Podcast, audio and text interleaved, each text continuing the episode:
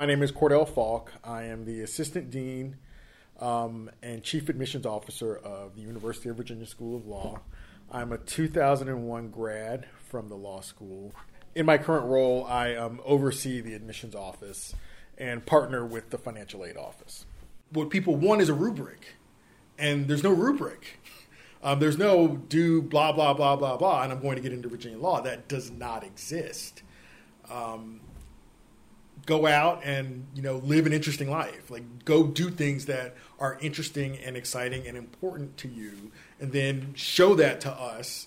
And that's what that's what captures our attention not somebody who's you know checking off boxes um, doing exactly what they think they need to do to get into virginia law or a place like virginia law. That's boring and you know we can tell when somebody's doing it and then we move on to the um, the next application when I was going into undergrad, I knew I wanted to do some type of graduate work, and I didn't know if it was going to be PhD or if it was going to be law school. Um, but I, what I knew was I don't particularly show myself well on a test like the LSAT or whatever. So I knew I needed to have a, a pretty strong GPA. So I kept an eye on that, and I had a really strong GPA. Um, and I performed okay, but not super great on the LSAT once I made the decision I wanted to go to law school. I performed okay, and, and I'm convinced that you know if I'd missed one more question, I wouldn't have gotten into this law school. But you know, I performed efficiently on the LSAT, and and I got the score I needed. Um, but because I had been very serious about my undergraduate career, um, trying to maximize my my GPA and, and show how I can perform in the classroom by actually performing in the classroom and, and knowing that my score isn't going to be what's going to get me in. I'm going to have to make a committee comfortable with my GPA. Um, that's what I did, and that's how I that's how I wound up getting into a number of really good law schools, including this one. Um, so that's what we try to communicate that to folks when we talk to them um, early, like when we're talking to, and we do talk to a lot of second years. Um, uh, that's what we try to communicate to them. Okay, the thing that you have to think about right now is making sure that you're not letting your GPA slip. That's what you have the most control over for the longest period of time. So don't let that slip. Um, the other the other things that we can tell them that early in the process, um, as they're thinking about should I apply to law school, what do I need to be doing early um, in college? Um, if I'm thinking about applying to law schools, we tell them not to sit around. You know, we we want um, we and, and most admissions committee will want somebody who's out engaged with the world. So somebody who's doing internships, somebody who has good community involvement, somebody who has good campus involvement, um, somebody who's doing stuff during the summer. Um, it's, it's it's really important that we communicate that part of it as well because what people need to understand is um, people think that the admissions process is solely numbers driven. The admissions process is not solely numbers driven. Um, this is the best way that we've come up with to explain how the admissions process works using the numbers. So at UVA Law, the numbers get you to the door. Um, the numbers make us comfortable. Okay, this is the type of person who can survive at this level of rigor of law school. Um, it's the rest of the application that gets us excited to invite somebody through the door. Letters of recommendation are really very important to us.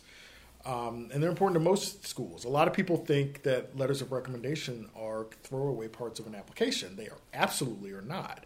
Most letters of recommendation are positive, so that's what kind of throws people off. They think, oh, they're all just going to be good, so you don't you don't pay any attention to them. No, um, that's not the case. Most of them are positive, but the degree of positivity uh, makes uh, makes letters of recommendation very, very, very helpful. Are you're going to get a letter of recommendation from somebody that's a paragraph. You know, she was in my class. She got an A minus. She talked. She um, she uh, talked fairly often, and then that's it. Or is it going to be the you know the the the four page tear stained, you know, lovingly going through every every paragraph of your thesis? I mean, that becomes really very valuable if somebody can say something like, you know, this is I've taught at Dartmouth for 15 years. Um, he's one of the top three percent of students that I've taught at Dartmouth. I mean, that's really that that really carries some weight as opposed to he was in my class. So forming those relationships while you're in college and getting to know faculty members um, is really very important um, in the process. And you know, the transcript is important. Like not just the ultimate grade. Like we and most admissions committee are looking at what's on the transcript, uh, what classes were taken. Uh, we we we're professionals at this, so we do this year after year after year. So we get a pretty good sense of you know what are the difficult classes at most schools. Um, uh, we get a we get a good sense of you know are there lots of W's or Q's or whatever a school uses to kind of denote that somebody's withdrawn from a class without getting a grade. Um, I mean, we go over them in, in a lot of detail, and that becomes very important. And the trend of the grades becomes very important in the process too. Um, so again, that's something over over your time um, in undergrad. That's something you should be keeping an eye on. You're building a package from the first day that you enter undergraduate if you're going to apply to grad school.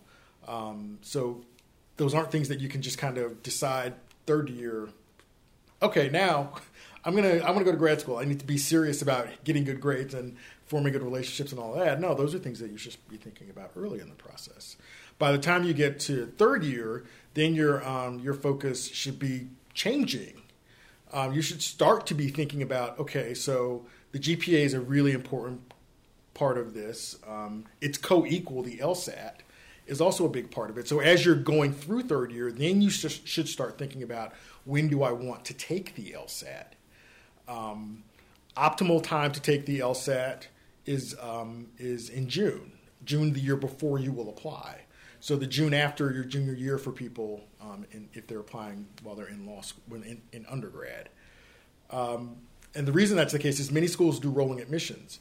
So if you if you take it in if you take the LSAT in June, you find you get a score that you like with the June LSAT um, then you can apply early. And people just have more seats to give away on October 15 than they will on January or February 15.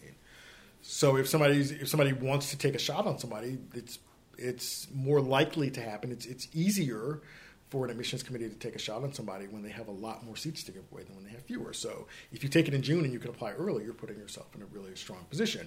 Most people will take it um, in October for the first time. And June is optimal. October is on time. So that's when most people will do it.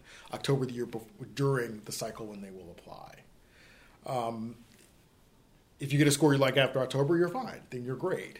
Um, if you don't, then a lot of folks, and I had to do this. I took, I, I didn't like the score that I got in October, so I had to retake it again in December. And you know, at that point, um, I got a score that I liked, and I wasn't too far behind the the eight ball in the rolling admissions process, and then you can go. If you're, um, you can go and submit the applications and kind of hope and pray at that point. Um, if you don't get a score that you like in December, February is in many instances really too late. So June is optimal for the first time. Um, October is probably the latest you should do it for the first time in case you don't like the score. Then um, then you can retake in December to try and boost your, your score and your odds of getting into um, into better schools.